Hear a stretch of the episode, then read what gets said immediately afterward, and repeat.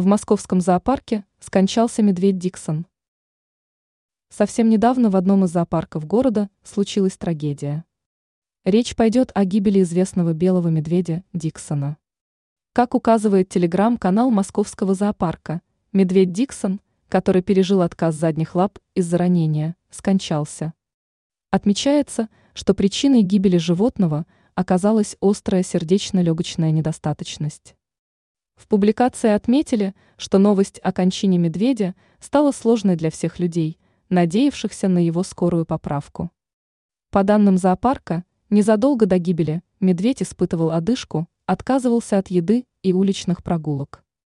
Там отметили, что ветеринары сделали все, чтобы спасти животное, однако, несмотря на все старания, медведь скончался во сне. В заключении ветврачей указано, что ухудшение состояния медведя связано с поражениями спинного мозга и вторичной инфекцией мочевыводящих и дыхательных путей. В зоопарке отметили, что последний год Диксон жил в любви и заботе. Для него были созданы лучшие условия. Там добавили, что уход медведя стал для зоопарка большим ударом.